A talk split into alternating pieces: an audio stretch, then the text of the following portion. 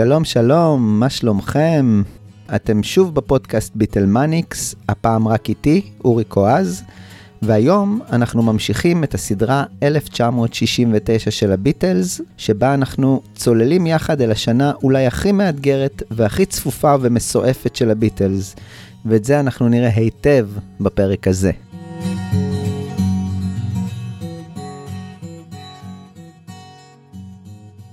בפרק הקודם עברנו את הספיח האחרון בהחלט של פרויקט Back, ה-31 בינואר, שהיה היום האחרון לעבודה של הביטלס באולפני אפל. נופפנו לשלום לפרויקט Back, והתפנינו רגשית לדבר על פברואר שאחריו.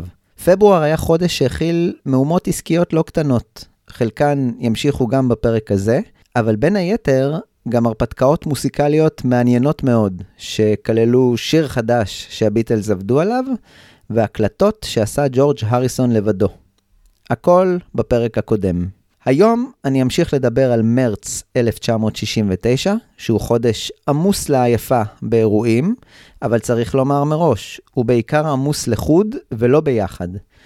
חברי הביטלס מגלים את החופש ואת האינדיבידואליות ואת הפריבילגיה בלעסוק בעצם במה שבא להם. וזו בעצם מגמה שתלך ותתעצם ככל שאנחנו נמשיך ונעמיק בשנה הזו עד למפץ הגדול. אותי אגב זה הוביל לשאלה, אז למה לא עשיתם את זה ככה כבר קודם? זאת אומרת, למה לא שמרתם על הלהקה ובד בבד המשכתם לעשות מה שבא לכם? זה היה חוסך המון בלגן, המון ריבים ואולי גם המון כסף. והתשובה היא ככל הנראה ש-1969 הייתה ניסיון לעשות את זה. כמו שנראה עם התקדמות הסדרה, לא מעט פרויקטים אישיים נעשו על ידי כל אחד מחברי הלהקה, והתשובה מדוע זה לא עבד נעוצה כנראה ב-state of mind. עד שהפרק הזה, שנקרא ביטלס, לא ייסגר ולא יהיה מאחוריהם, הם לא יוכלו באמת להיות הם עצמם. לעולם הם יעמדו בצל הענקי של הביטלס, ולעולם יהיה את הניג'ס הזה, מקארטני, שירצה שהם יבואו לעשות משהו. מרץ של הביטלס נפתח בסערה, בסשן ההקלטות של מקארטני, יחד עם בת טיפוחיו, הגברת מרי אופקין. בראשון ובשני במרץ הם עבדו יחד באולפני מורגן בלונדון, על שירים עבור הסינגל הבא שלה. אני אזכיר שאלבום הבכורה של ה Post Card יצא ב-21 בפברואר בהשקה מפוארת של אפל במסעדה לונדונית. השקה שבה מקארטני השתתף, ודיברנו על זה אה, רבות בפרק הקודם. האלבום ההוא, Post Card, לווה בסינגל אחד, Those were the days, והפעם, השניים, אה, מקארטני והופקין, מקליטים שני שירים חדשים, האחד מהם הוא Goodbye, שאת הדמו הביתי של מקארטני עבורו, שהוא הקליט כבר בפברואר, שמענו בפתיח לפרק הזה, ומקארטני בביוגרפיה שלו הסביר למה בכלל הוא כתב את Goodbye. כבר לא עלו לי שירי פולק רוסיים עבורה, אז פשוט כתבתי אחד. מרי אופקין אגב לא הייתה ממש מרוצה מהבחירה של מקארטני עבור הסינגל השני שלה. למרות שהחמיא לי שפול כתב את גודביי במיוחד עבורי, אני מאמינה שזה היה צעד בכיוון הלא נכון. אני כל כך אסירת תודה שהוא בחר ב-Those were the days כסינגל הראשון שלי. בהיותו שיר עם אוקראיני במקור, הוא בעל איכות נצחית, אבל גודביי התקבע חזק בתקופת הפופ של שנות ה-60. בואו נשמע קטע קטן מהביצוע של מרי הופגין, ושימו לב לתפיפות הברכיים הידועות של מקארטני, אותה שיטה שהוא החל עוד מהימים של I'll follow the sun. מקארטני אגב מנגן על הגיטרה, ותורם נגיעות קטנות של יוקללי.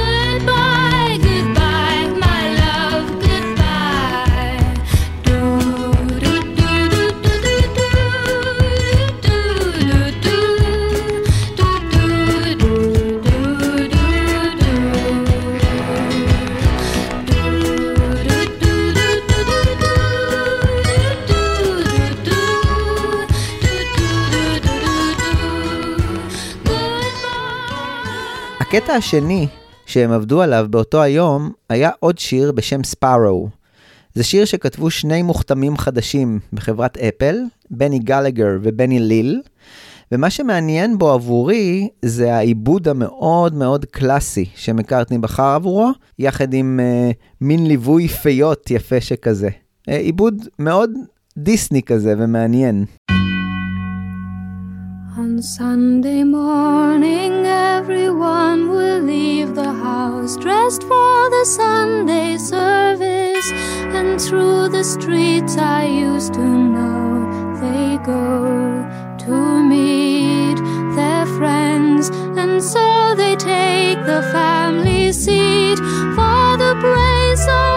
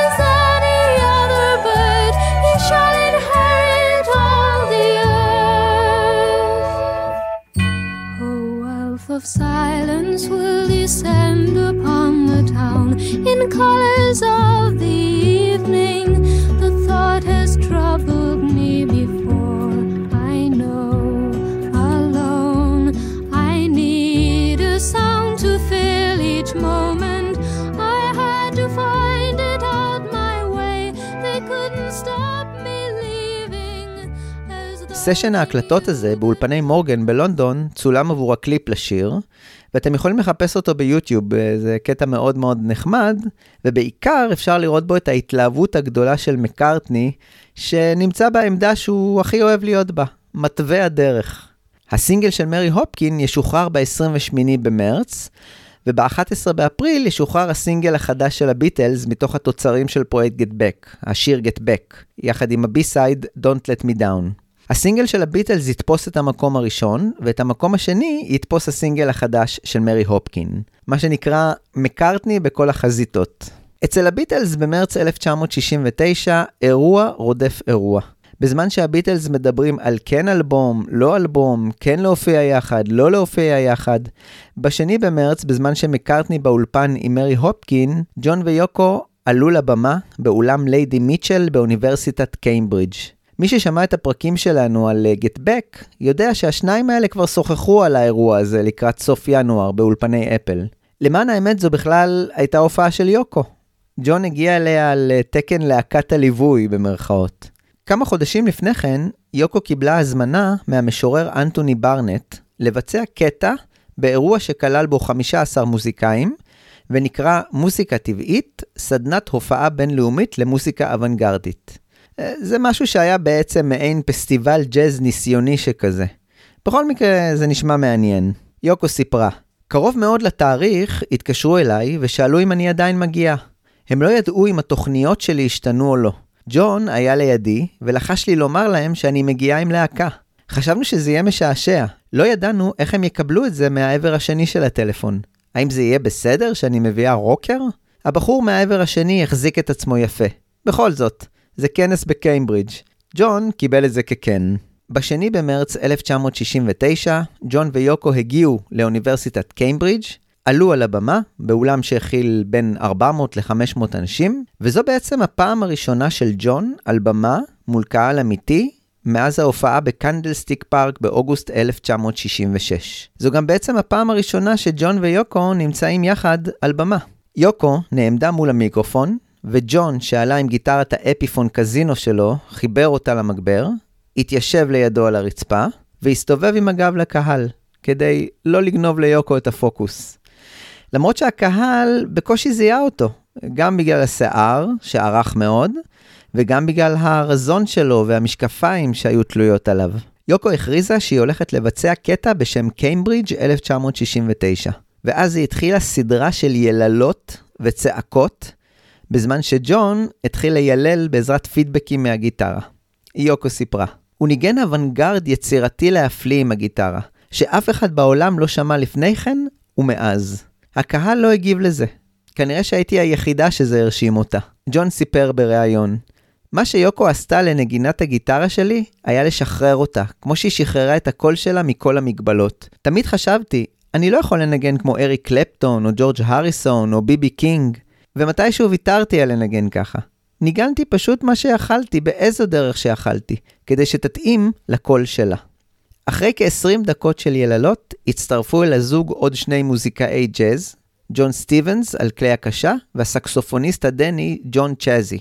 הם הוסיפו את שלהם, ובזה מופע האוונגרד הזה הסתיים. כל המופעים, כולל 26 הדקות של יוקו וג'ון, הוקלטו על ידי אוניברסיטת קיימברידג'. אבל הם לא היו היחידים שהקליטו. גם טכנאים של אפל הגיעו לשם כדי להקליט רק את המופע של ג'ון ויוקו, כדי שאפשר יהיה לשחרר אותו בפורמט כלשהו. ובאמת בתחילת מאי, כל המופע שלהם השתחרר במסגרת אלבום האוונגרד השני של ג'ון ויוקו. האלבום הראשון שלהם היה מוזיקה בלתי גמורה מספר 1, שתי בתולות. האלבום הזה שוחרר ממש עם האלבום הלבן בנובמבר 1968, עם העטיפה המפורסמת של הזוג בעירום. זו עטיפה שגרמה לא מעט צרות לשאר חברי הביטלס. האלבום השני יהיה מוזיקה בלתי גמורה מספר 2, חיים עם האריות. הוא יצא ב-9 במאי 1969 ונדבר עליו לכשנגיע לשם. מי שמכיר אותי יודע שאני מחבב מאוד את הגברת יוקו אונו. הקטעים הנגישים יותר שלה, לפי דעתי, מרתקים מאוד, והקטעים שלה, אה, בייחוד באלבום הסולו האחרון של ג'ון, פנטזיה כפולה, מופלאים בעיניי.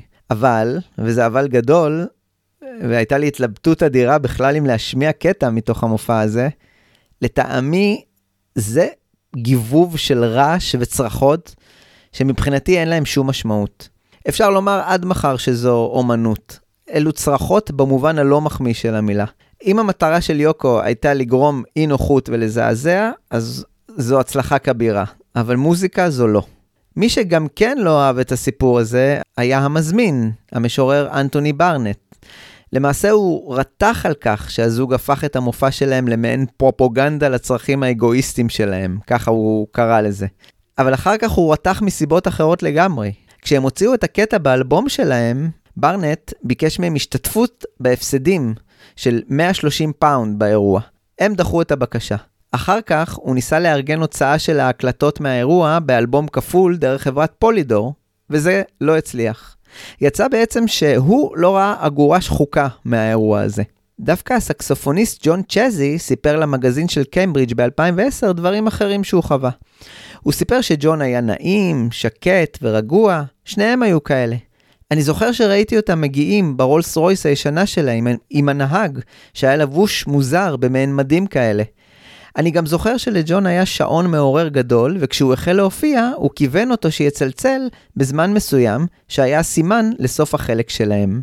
אז כן, התלבטתי והתלבטתי, אה, בעיקר מהטעם של אה, בריאות אוזני המאזינים, והחלטתי להביא קטע קטן ממש מההתחלה, רק עבור האותנטיות. תתייחסו לזה ממש כמו הסרת פלסטר, זה, זה יכאב, אבל זה יעבור ממש מהר.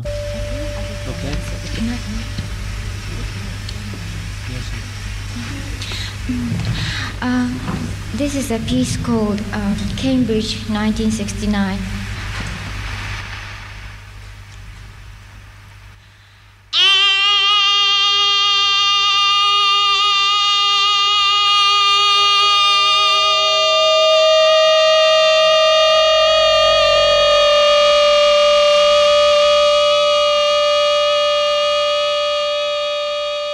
למחרת המופע הזה, בשלישי במרץ, כמו כולם, מקארטני פתח את העיתון, ומשם נודע לו על המופע.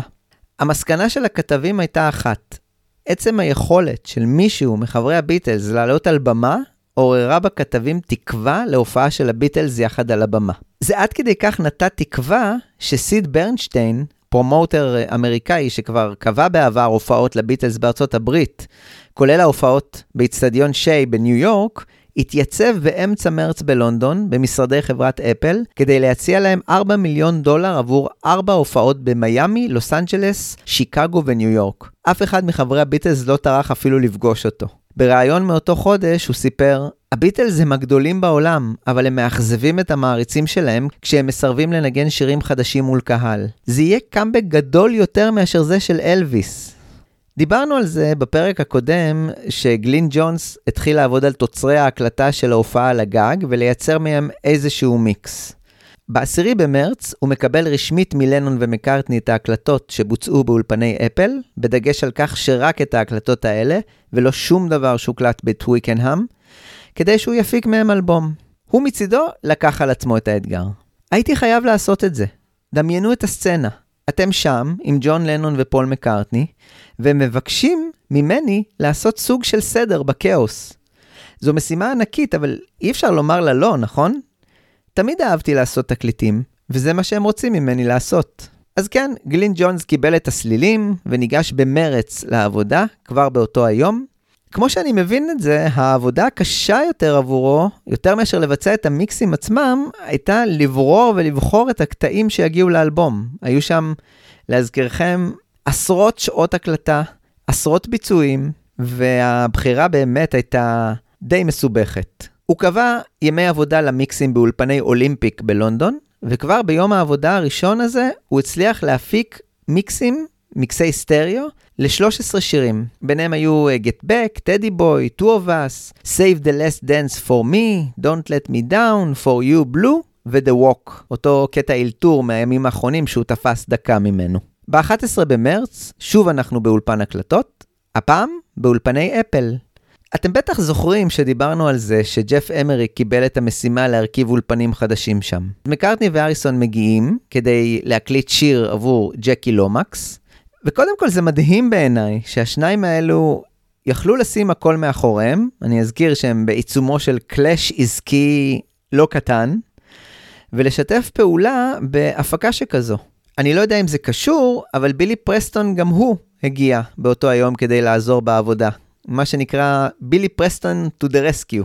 ג'קי לומקס כבר הוציא סינגל באפל בשם סור מילק סי, שיר של הריסון שלא נכנס לאלבום הלבן, אבל המצעדים היו די אדישים אליו, הוא לא ממש הצליח. האלבום המלא של לומקס, Is This What You Want, בהפקה של הריסון, עמד להשתחרר ב-21 במרץ, וכדי לתת לו אולי עוד דחיפה, הוחלט להוציא סינגל נוסף.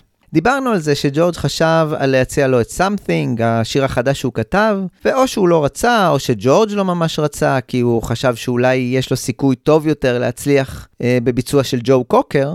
קשה לדעת, תלוי את מי שואלים, אבל לכן בסופו של דבר ג'ורג' הציע את השיר לג'ו קוקר, שהקליט אותו בחודש הזה, מרץ 69. אבל ג'ו קוקר הוציא אותו רק בסוף השנה, במסגרת אלבומו השני, שיצא לאחר צאת האלבום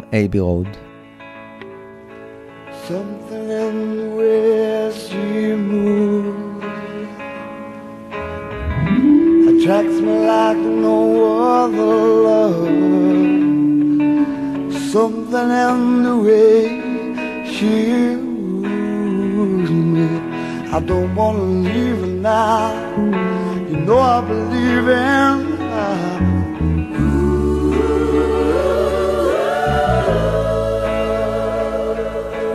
Something in the way she smiles reminds me that I'll always think of her. Something in the way she smiles for me. I don't wanna leave her now. You know I believe in her.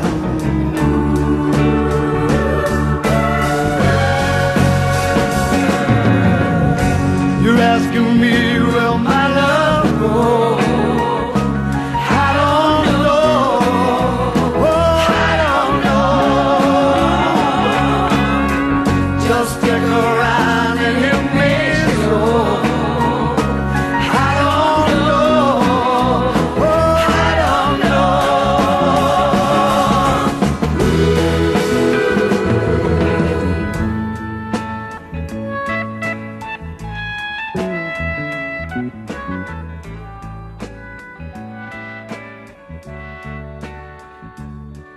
סשן ההקלטה הזה ב-11 במרץ עבור ג'קי לומקס אה, לא ממש תוכנן. הוא אורגן די בחופזה, והשיר שנבחר לעבוד עליו היה קאבר לקוסטרס, הלהקה המצוינת והנפלאה שדיברנו עליהם רבות, במיוחד בפרקים על האודישן בחברת דקה. השיר שלהם שנבחר היה Thumbing a Ride, שהוא אה, לא מהקטעים החזקים מאוד של הקוסטרס, אני חייב לומר, אבל מקארטני חיבב אותו מאוד, והוא חשב שהוא יהיה מושלם עבור לומקס. ובאמת הגרסה של לומקס היא גרסה טובה, היא טובה בהרבה לדעתי מהגרסה של הקוסטרס. בהקלטה הזו, מקארטני תופף, הריסון ניגן בגיטרה, בילי פרסטון על הקלידים, וקלאוס פורמן, החבר של הביטלס מימי המבורג העליזים, ניגן על הבאס. על קולות הליווי קיבלו קרדיט ג'ורג' and פטי, The Rascals, או בעברית ג'ורג', פטי וההתפרצויות. תבינו מזה מה שאתם רוצים.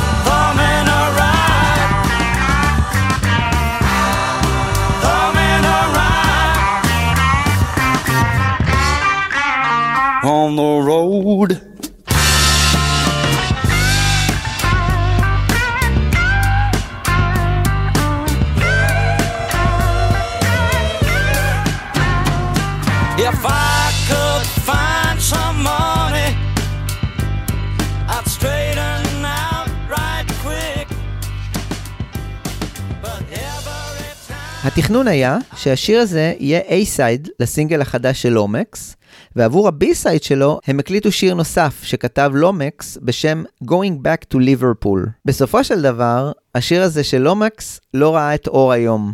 ומה שקרה הוא שבסופו של דבר הוקלט שיר אחר של ג'קי לומקס בשם New Day, באזור חודש אפריל. והמפיק היה לא אחר מאשר מל אבנס, ה roadie והעוזר הנאמן של הביטלס. האלבום של לומקס יצא כמתוכנן בבריטניה ב-21 במרץ, ללא סינגל נוסף, אבל הסינגל יצא בסופו של דבר בתחילת מאי בבריטניה, כש-New Day היה בצידו הראשון של הסינגל, והקאבר שמקארטני בחר של הקוסטרס בצידו השני.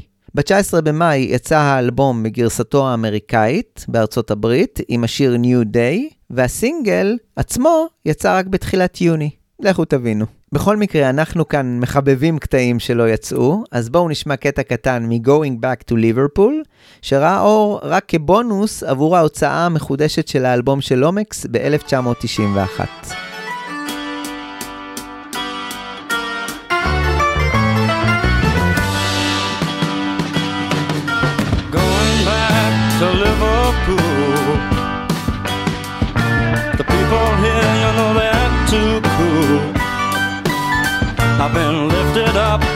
Hammered down, and I'm sick of being kicked around. I'm going back to Liverpool. Going back to ease my head. Got to take a break before I'm dead. I'm gonna watch the seagulls fly and drag these tears off from my eyes. To Liverpool.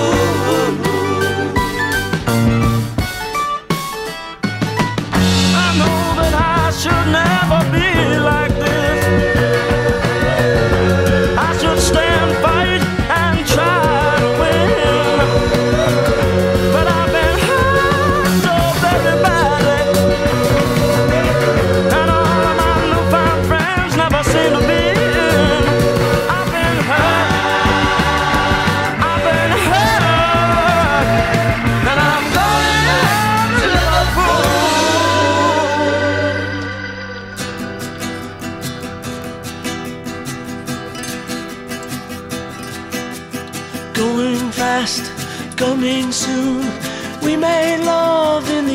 afternoon.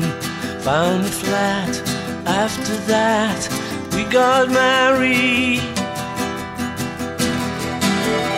Working hard for the dream, scoring goals for the other team. Times were bad, we were glad we got married. אירוע משמח מאוד נקבע ליום המחרת, ה-12 במרץ. פול ולינדה איסטמן קבעו להתחתן. בהינתן כך, זה היה מאוד מאוד מוזר שמקארטני, שידע שהוא הולך להתחתן ביום המחרת, קבר את עצמו עד מאוחר מאוד בסשנים של ג'קי לומקס. אבל אין מה להתפלא, זה מקארטני והוא וורקוהוליק. לינדה לעומת זאת, כנראה לא קיבלה את זה בשוויון נפש כמוני. פול סיפר, זה היה משוגע. היה לנו ויכוח עצום לילה לפני שהתחתנו, וזה היה על סף ביטול.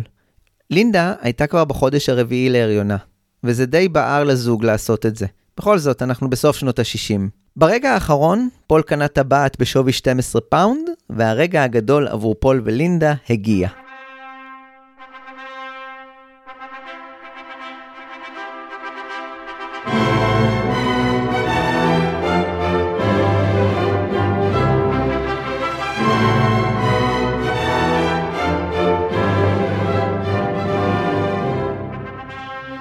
ב-12 במרץ הם הגיעו אל משרד הרשם של מחוז מרילבון בלונדון כדי להתחתן. הדבר היחיד שעיכב הכל היה האח מייק, שבושש להגיע ברכבת מברנינגהם. מקום וזמן האירוע הודלף על ידי מקארטני עצמו לכתבים שהוא שמח עליהם, מה שמן הסתם יצר התגודדות עצומה של עשרות נערות בוכיות מחוץ לבניין, שבכו על מר גורלן.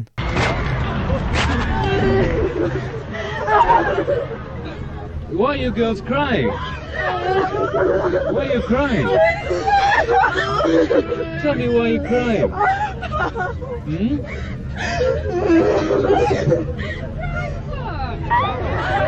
Control yourself a minute and tell me how you feel about him getting married. Oh, I, I, I think it's, it's, oh, it's lovely. למי שכח מקארטני להדליף? לחברי הביטלס. הוא סיפר על זה בביוגרפיה שלו. אני לא ממש זוכר אם הזמנתי אותם או לא. למה לא? אני מניח שאני נבל. לא יודע באמת. אולי זה היה כי התפרקנו. כולנו היינו עצבניים אחד על השני. בהחלט לא היינו חבורה יותר. מי שכן הגיע מטעם הביטלס היו מל אבנס ופיטר בראון, ששימשו כעדים. זה שחברי הביטלס לא ידעו, זה נכון חלקית. הריסון מן הסתם, שעבד עם מקארטני יום קודם לכן, בהחלט ידע, ויותר מזה, פטי וג'ורג' הוזמנו גם לארוחת הצהריים שהמקארטנים ערכו לאחר החתונה במלון ריץ. מה שדי מבהיר את העובדה שבעצם כולם ידעו על החתונה ובחרו להתעלם ולא להגיע. הריסון היה איש עסוק מאוד באותה תקופה. הזכרנו את הסשן הבודד שלו באולפני אייבי רוד בפרק הקודם.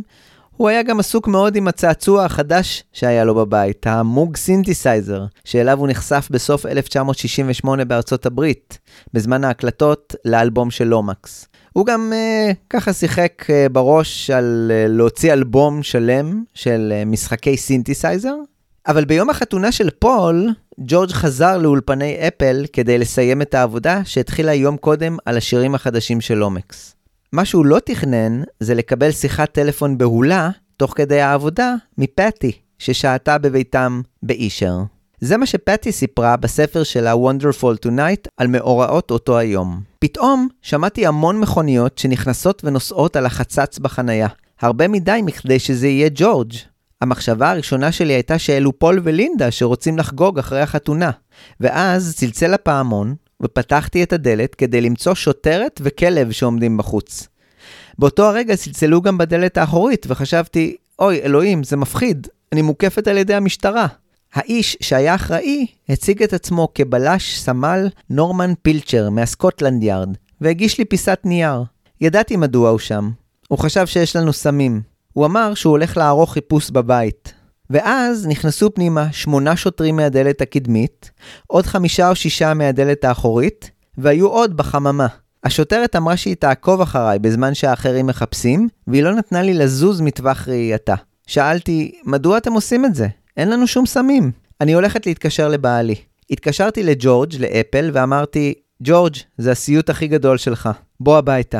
אותו נורמן פילצ'ר היה ידוע באובססיה שלו לתפוס ידוענים, ובמיוחד כוכבי רוק. הוא כבר עצר את ג'ון ויוקו בשנה שעברה, בבית שהם שכרו מרינגו, את אריק קלפטון וגם את חברי הרולינג סטונס. והפעם הוא כנראה חשב שג'ורג' ופטי כנראה יהיו בחתונה של פול, וראה בזה הזדמנות לתפוס אותם, או על פי גרסתו של ג'ורג', לשתול להם סמים כדי לתפוס אותם. הכלב שהם הביאו איתם, שזה די מצחיק כי קראו לו יוגי, מצא חתיכת קנאביס מוסתרת בתוך נעל. זה הספיק להם כדי לעצור את הזוג לחקירה בתחנת המשטרה. ג'ורג' תירץ את העניין בכך שכן, זה נכון, היו להם סמים מדי פעם, אבל הוא בחור מאוד מסודר מכדי לשכוח חתיכה בנעל. או כמו שהוא אמר, אני אדם מסודר. הגרביים שלי במגירת הגרביים, ואת הסמים אני שם בקופסת הסמים. זה לא שלי.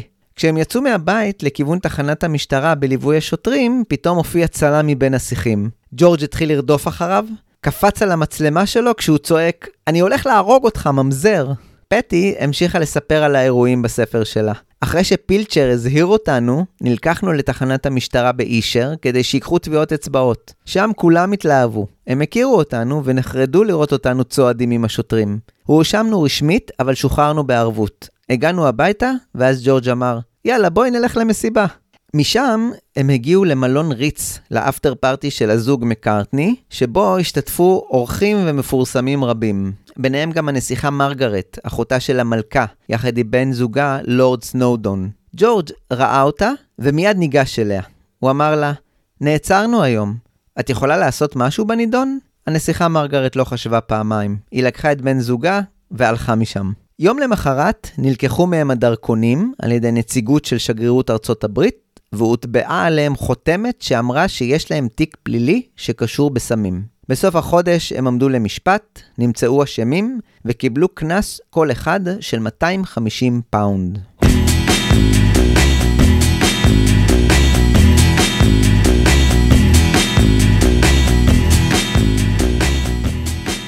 ב-16 במרץ, פול ולינדה מקארטני טסו לארצות הברית לשבועיים כדי להתחיל את ירח הדבש שלהם ולבקר את משפחתה של לינדה. יומיים קודם לכן, ב-14 במרץ, ג'ון ויוקו החליטו שגם הם רוצים להתחתן. הם החליטו שזה יהיה ממש רומנטי להתחתן על מעבורת שיצאה המפטון לכיוון צרפת. רצינו להתחתן במעבורת, זה היה החלק הרומנטי.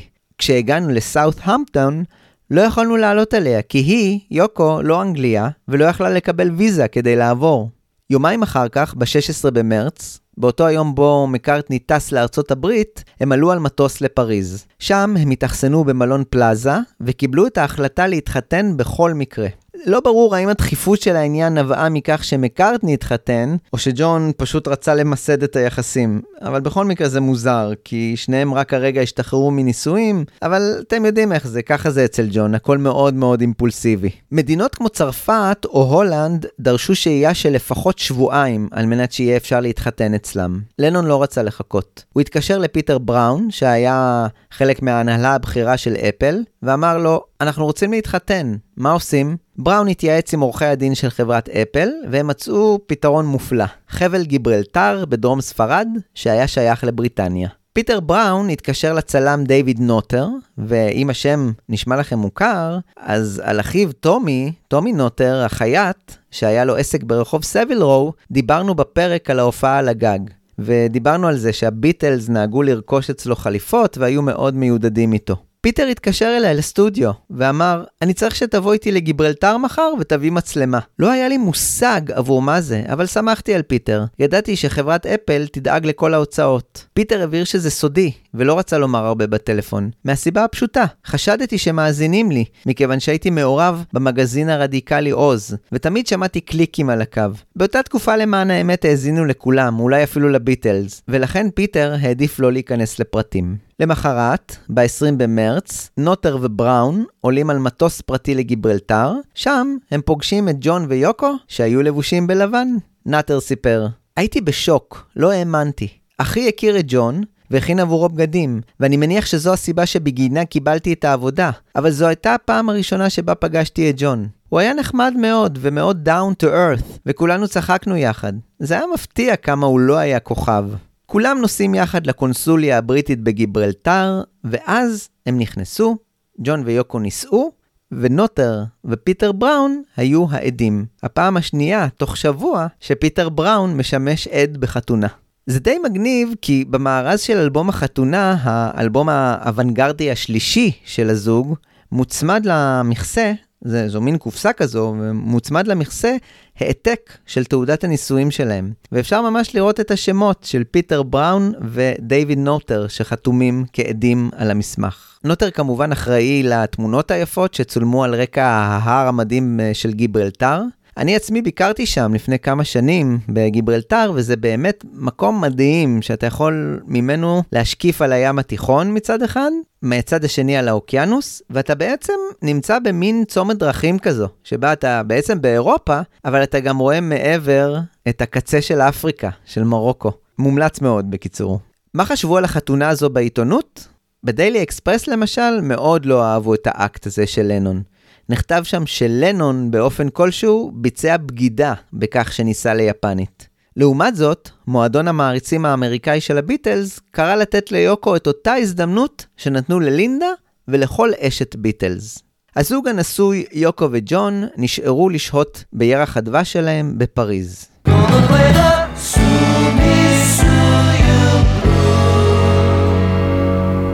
מה מצב ענייני עסקי הביטלס? מזמן לא דיברנו על זה. בפרק הקודם ראינו איך אלן קליין והאיסטמנים שילבו ידיים אה, לפחות לתקופה קצרה, כשקליין מונה להיות זה שיבדוק את ענייניהם העסקיים של הביטלס, והאיסטמנים הפכו להיות מעין יועצים משפטיים. שילוב מנצח. באבחת מכתב אחד של ג'ון איסטמן לקלייב אפשטיין, הם איבדו את נמס לטובת חברת טריומף של ליאונרד ריכנברג, מה שהיה נזק לא קטן עבורם. אלן קליין ניסה בכל מאודו להיפגש ולשכנע את ריכנברג לוותר על חלקו ברווחים של הביטלס, אבל זה לא עבד. בצר לו, הוא פנה לסר ג'וזף לוקווד, יושב ראש חברת EMI, כדי שיעביר את הכספים שמגיעים לביטלס, שרובם ב batch הקרוב היה מרווחי האלבום הלבן, ישירות לאפל. הסר ג'וזף לוקווד סירב להעביר את הכסף לשני הצדדים, והקפיא את המצב כמו שהוא. בקיצור, מצב ביש. בתחילת חודש מרץ נערכה הצבעה במשרדי אפל בקרב שלושת חברי הביטלס. מקארטני לא רצה יותר לשמוע על להיות עם קליין באותו המשרד, ולכן הוא שלח את העורך דין שלו, צ'ארלס קורמן, כדי להביע מחאה סמלית. לנון הסתכל על העורך דין של מקארטני ושאל, אז איפה גיטרת הבאס שלך? המחאה הזאת בקיצור לא עזרה, ברוב קולות קליין נבחר למנהל העסקי הרשמי של חברת אפל, זה עדיין לא הטייטל שהוא פילל אליו, הוא רצה להיות מנהל הביטלס חד וחלק, אבל כרגע זה היה מספיק כדי לבצע את מה שהוא רצה. בזמן שג'ון ופול היו עסוקים בענייניהם האישיים, חתונות וכאלה, ב-21 במרץ הוא הוכרז ללא יותר מדי גינונים ומניירות כמנהל העסקי של חברת אפל. קליין מיד נכנס לתפקיד במלוא המרץ והתחיל לחולל שינויים. קודם כל, בצוות ההנהלה הקיים של החברה. הוא הכין תוכנית קיצוצים נרחבת כדי להוציא את החברה מהבוץ הכלכלי שאליה היא נקלעה. כולם כולל כולם, ללא יוצא דופן, היו בסכנה. בעצם החשש הגדול של אלן קליין במהלך הזה של הקיצוצים, היה שהחבר'ה האלה, שחלקם חברים משכבר הימים של הביטלס, ישפיעו לרעה מבחינתו על שלושת החברים שכבר אצלו ביד, על ג'ון, ג'ורג' ורינגו. עדיף לו לפצל ביניהם. התוכנית השנייה שהייתה לו היא הגדלת הרווחים של הביטלס, ובעצם לעשות את מה שהוא יודע לעשות הכי טוב, לאיים על חברת התקליטים כדי להשיג ללהקה חוזה משודרג. כבר באמצע מרץ הוא נפגש שוב עם סר ג'וזף לוקווד, ואיים שאם לא יענו לדרישות שלו, הביטלס יפצחו בשביתה. בינתיים, הצהרות העסקיות ממשיכות. מי שיסתכל על כל התמונה העגומה מהצד, על ההתבחבשות של הביטלס בפרויקט גט בק, ההצהרות של לנון, המעצר של הריסון, היה דיק ג'יימס. דיק ג'יימס לא אהב בלשון ההמעטה את מה שהוא ראה. יותר מזה, הוא ראה את מחיר המניה של Northern Songs מתחיל לצנוח. הוא רצה החוצה מהסיפור הזה. צריך לומר שדיק ג'יימס, שקיבל את זכויות ה publishing של הביטלס ב-63, החל מהסינגל השני שלהם, Please Please Me, התעשר מאוד מכל הסיפור הזה. אבל עכשיו הוא הרגיש סכנה לשם שלו ולשם של החברה שהקים, מה שכמובן יכל לגרום לו להפסדים כספיים כבדים. התקשורת שלו עם הביטלס נעשתה מאוד מוגבלת. מאז מותו של בריין אפשטיין, ועכשיו כשאלן קליין נכנס לעניינים, הוא מרגיש מחוץ לתמונה. פעם הוא היה חופשי נכנס לסשני הקלטה של הביטלס, היום זה לא קורה. החוזה שלו עם הביטלס עמד לפקוע ב-1973, והוא הרגיש שככל הנראה, גם בעצתו של קליין, הם כבר לא יחדשו איתו את החוזה. הוא הכיר אדם אחד שמאוד רצה לרכוש את Northern Songs. חברו הטוב, איש הטלוויזיה והמנהל של רשת ATV, לו גרייד. באמצע מרץ, דיק ג'יימס הרים לו טלפון ושאל האם הוא עדיין מעוניין ב-Northern Songs. לו גרייד אמר שכן.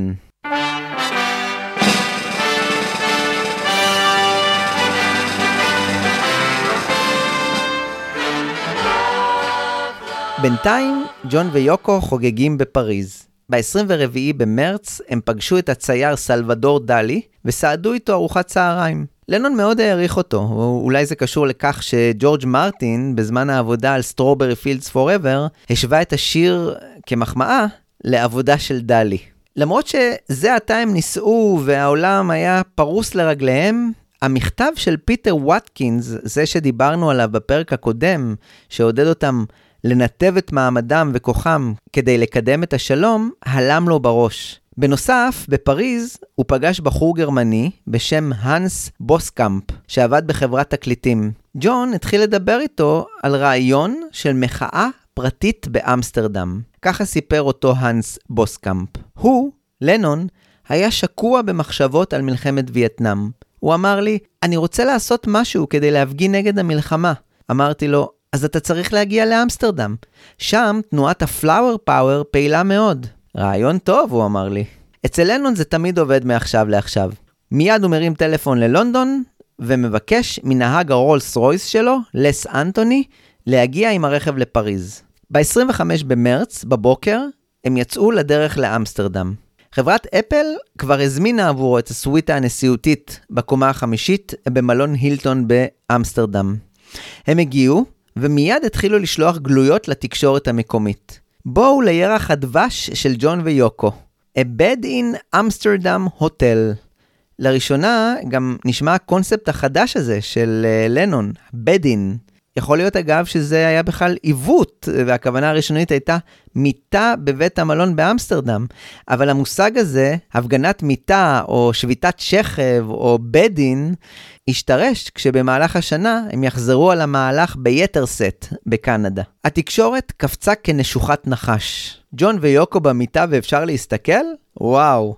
מבחינתם הזוג המשוגע הזה שהצטלם בעירום לעטיפת תקליט, בטח הולך לקיים יחסי מין מולם. עשרות עיתונאים וצלמים הגיעו לחדר 902, ומצאו שם שני אנשים ישובים בפיג'מה על המיטה, סביבם שלטים מאולתרים שכתוב עליהם hair piece ו-bed או גדלו את השיער שלכם עבור השלום, או יישארו במיטה עבור השלום. והם רואים את ג'ון ויוקו, מבסוטים, חייכניים, ומבטיחים שככה הם הולכים להישאר במשך שבוע כדי לקדם שלום עולמי. שעות הביקור לתקשורת נקבעו בין 9 בבוקר ל-9 בערב, בכל זאת זה מעייף להיות במיטה כל היום, גם הם צריכים לנוח. בין היתר, הזוג החזיק שם מכשיר הקלטה, ובין לבין הם הקליטו קטעים אוונגרדים. קטע אחד מההקלטה, שבו אה, יוקו שרה מעין שיר הלל השלום, נכנס בסופו של דבר לאלבום החתונה, יחד עם עוד רעיונות משותפים משם. בואו נשמע קטע קטן מהשיר של יוקו. אוקיי, יוקו.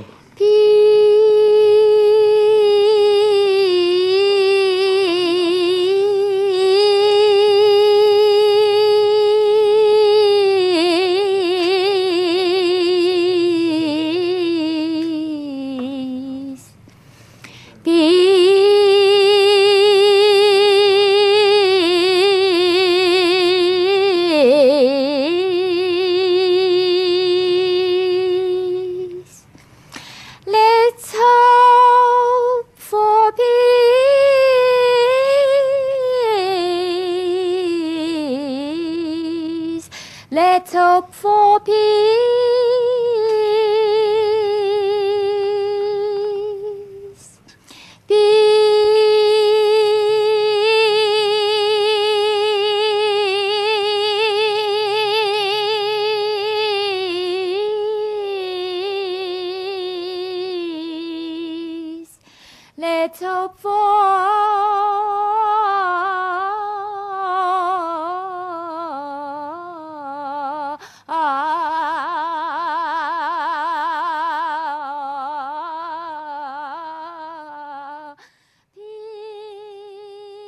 ככה הם נשארו במיטה, עונים לאין ספור ראיונות, ולנון הסביר מדוע הם עשו זאת בצורה הזו. חשבנו שלצד השני יש מלחמה בטלוויזיה כל יום. לא רק בחדשות, אלא אפילו בסרטים ישנים של ג'ון ויין. בעצם בכל סרט ארור אתה רואה מלחמה, מלחמה, מלחמה, מלחמה. להרוג, להרוג, להרוג. ואמרנו, בואו נביא שלום, שלום, שלום לכותרות, רק למען השינוי. זה היה משעשע שרוב הכותרות ב-25 במרץ היו ירח דבש זוגי במיטה. וופי! האין אלו חדשות נהדרות? אז אנחנו מוכרים את המוצר שלנו, שאנחנו קוראים לו שלום, וכדי למכור מוצר, אתה צריך גימיק, והגימיק שחשבנו עליו היה מיטה, מפני שזה היה הדבר הקל ביותר לעשות, מפני שאנחנו עצלנים. לנון כמובן צחק, לטעמי זה הדבר הקשה ביותר לעשות, לחשוף את עצמך באופן שכזה, להיות חשוף לגידופים. הרי אנשים פוחדים אה, מהשונה, והתוצאה הייתה אגרסיה לא קטנה. באופן אמיץ מאוד לטעמי, לנון די הקריב את עצמו. הוא הקריב את עצמו, את הקריירה שהוא בנה במו ידיו, כדי לקדם רעיון. זה נכון, הוא נהנה מתשומת הלב, אבל הוא יכל להמשיך עם הביטלס באופן הסטנדרטי, ואני חייב לומר ששנים אני מסתכל על המחאה הזו של לנון, וכמי שאוהב מאוד את הבטוח ואת המוכר, לא הבנתי למה הוא עשה את זה. אבל כנראה שצריך להתבגר כדי להבין. היום אני רואה את זה כצעד אמיץ, ואני מלא הערכה לדרך שהוא בחר בה. אין בזה כמובן שום ביקורת על הדרך של מקארטני. הם לא אותם אנשים, אבל בכל זאת, הדרך של לנון מאוד מאוד אמיצה לטעמי. יש המון חומר על הבדין הזה באמסטרדם, כולל סרט שצולם שם ובוים על ידי פיטר גוסינגס, ואפשר להמשיך ולעשות פרק שלם רק על האירוע הזה. אבל אני כמובן אתמקד בפן הישראלי של העניין, שהוא די מוכר, אבל קשה לי להתעלם ממנו. אחד המראיינים שהגיעו לראיין את ג'ון ויוקו באמסטרדם היה כתב צעיר של כל ישראל בשם עקיבא נוף, שהיה סטודנט צעיר בהולנד. לימים הוא גם הפך להיות חבר כנסת. הוא הגיע לראיין את הזוג, ניסה להיכנס פנימה, נבלם, אבל פתאום הוא שומע את ג'ון צועק, תנו לכל ישראל להיכנס, let the voice of Israel in. באותה פגישה של עקיבא נוף עם ג'ון ויוקו, נוף שואל את לנון האם הוא מכיר שירים ישראלים. לנון ענה שרק את הווה נגילה. לבקשתו של נוף, לנון uh, הסכים לנגן משהו על הגיטרה. הוא ניגן קטע קטן על האקוסטית, מהשיר החדש שלו, שהביטלס עבדו עליו בסוף פברואר, I want you, וזאת למרות שהוא אמר שהוא לא זוכר כמעט כלום. אחר כך, עקיבא נוף, שהיה גם uh, פזמונאי לעת מצו, העז יותר.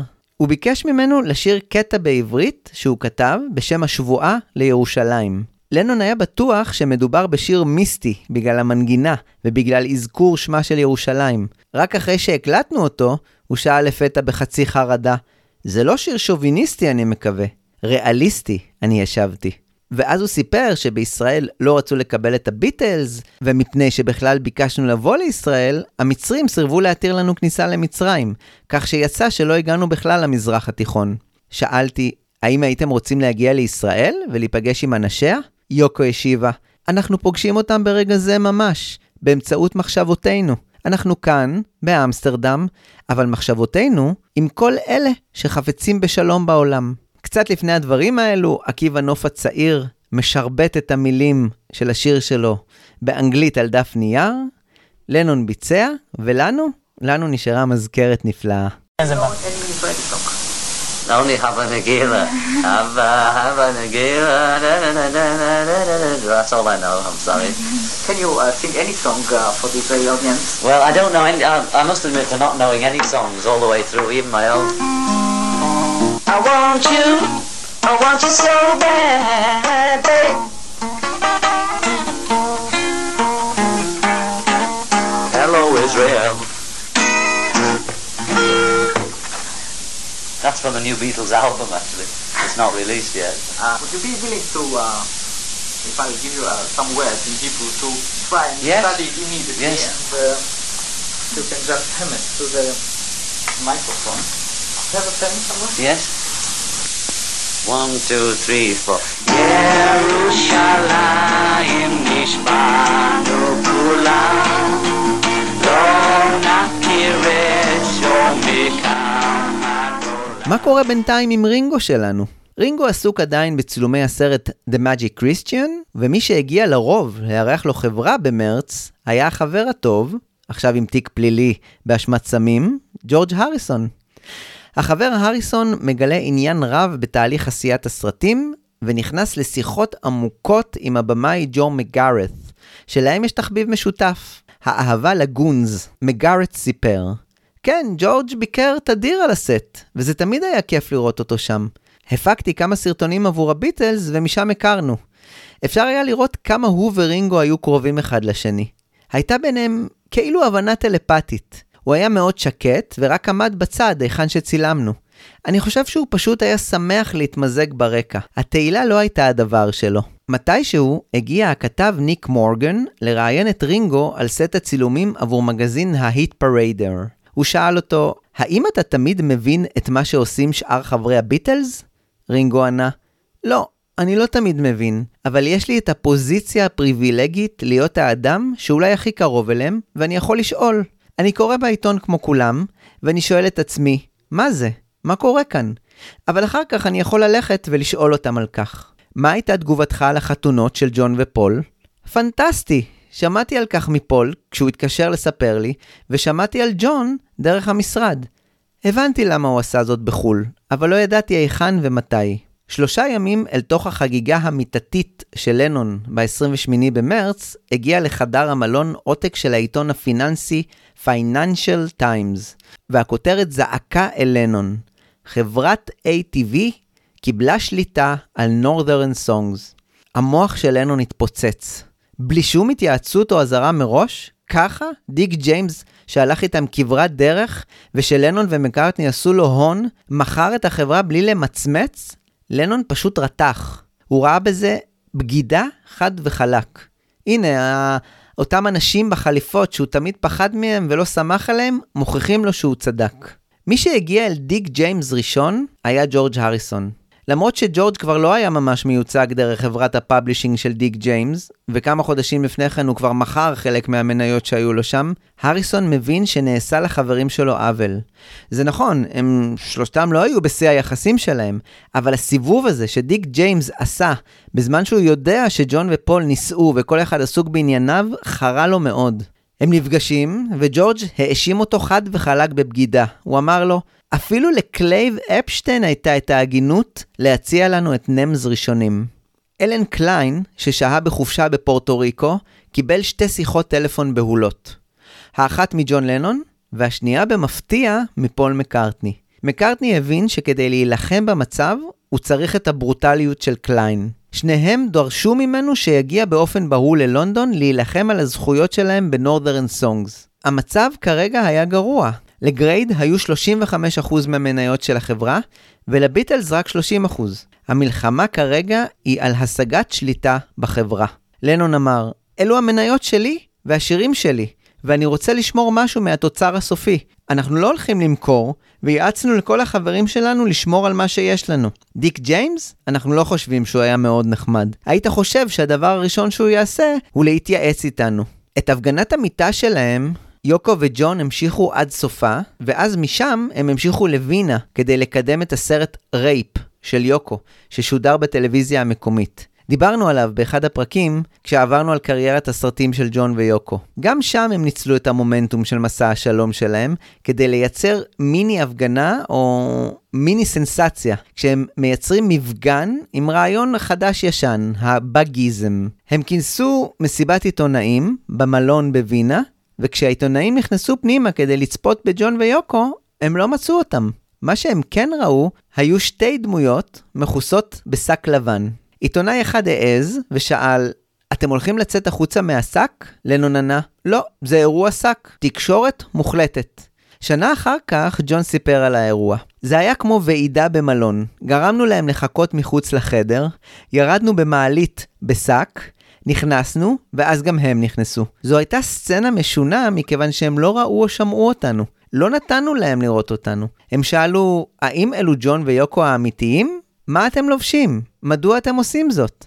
ענינו, זו תקשורת מוחלטת ללא דעה קדומה. זה היה נפלא. הם ביקשו שנשיר, ושרנו כמה שירים. יוקו שרה שיר עם יפני, וזה היה נחמד. והם לא ראו אותנו בכלל. מווינה הזוג עשה את דרכו חזרה ללונדון כדי להתמודד עם הבעיות החדשות של הביטלס. בפרק הבא נדבר על התוצר של מסע ירח הדבש של ג'ון ויוקו, שיהיה השיר הבלדה על ג'ון ויוקו, אה, מין תוצר אד הוקי שגם הוקלט באפריל. נמשיך לדבר על המשבר העסקי שסבב כעת סביב נורת'רן סונגס, ונתקדם הלאה ב-1969 של הביטלס. תודה על ההאזנה, אתם כמובן מוזמנים להאזין לשאר פרקי הפודקאסט, לעשות לייק לדף הפייסבוק, טוויטר, אינסטגרם וטלגרם, וכמובן לקרוא את הפוסטים בבלוג. והכי חשוב, אל תשכחו לשמור על האמת שלכם, היא חשובה. ביי! I'm sick and tired of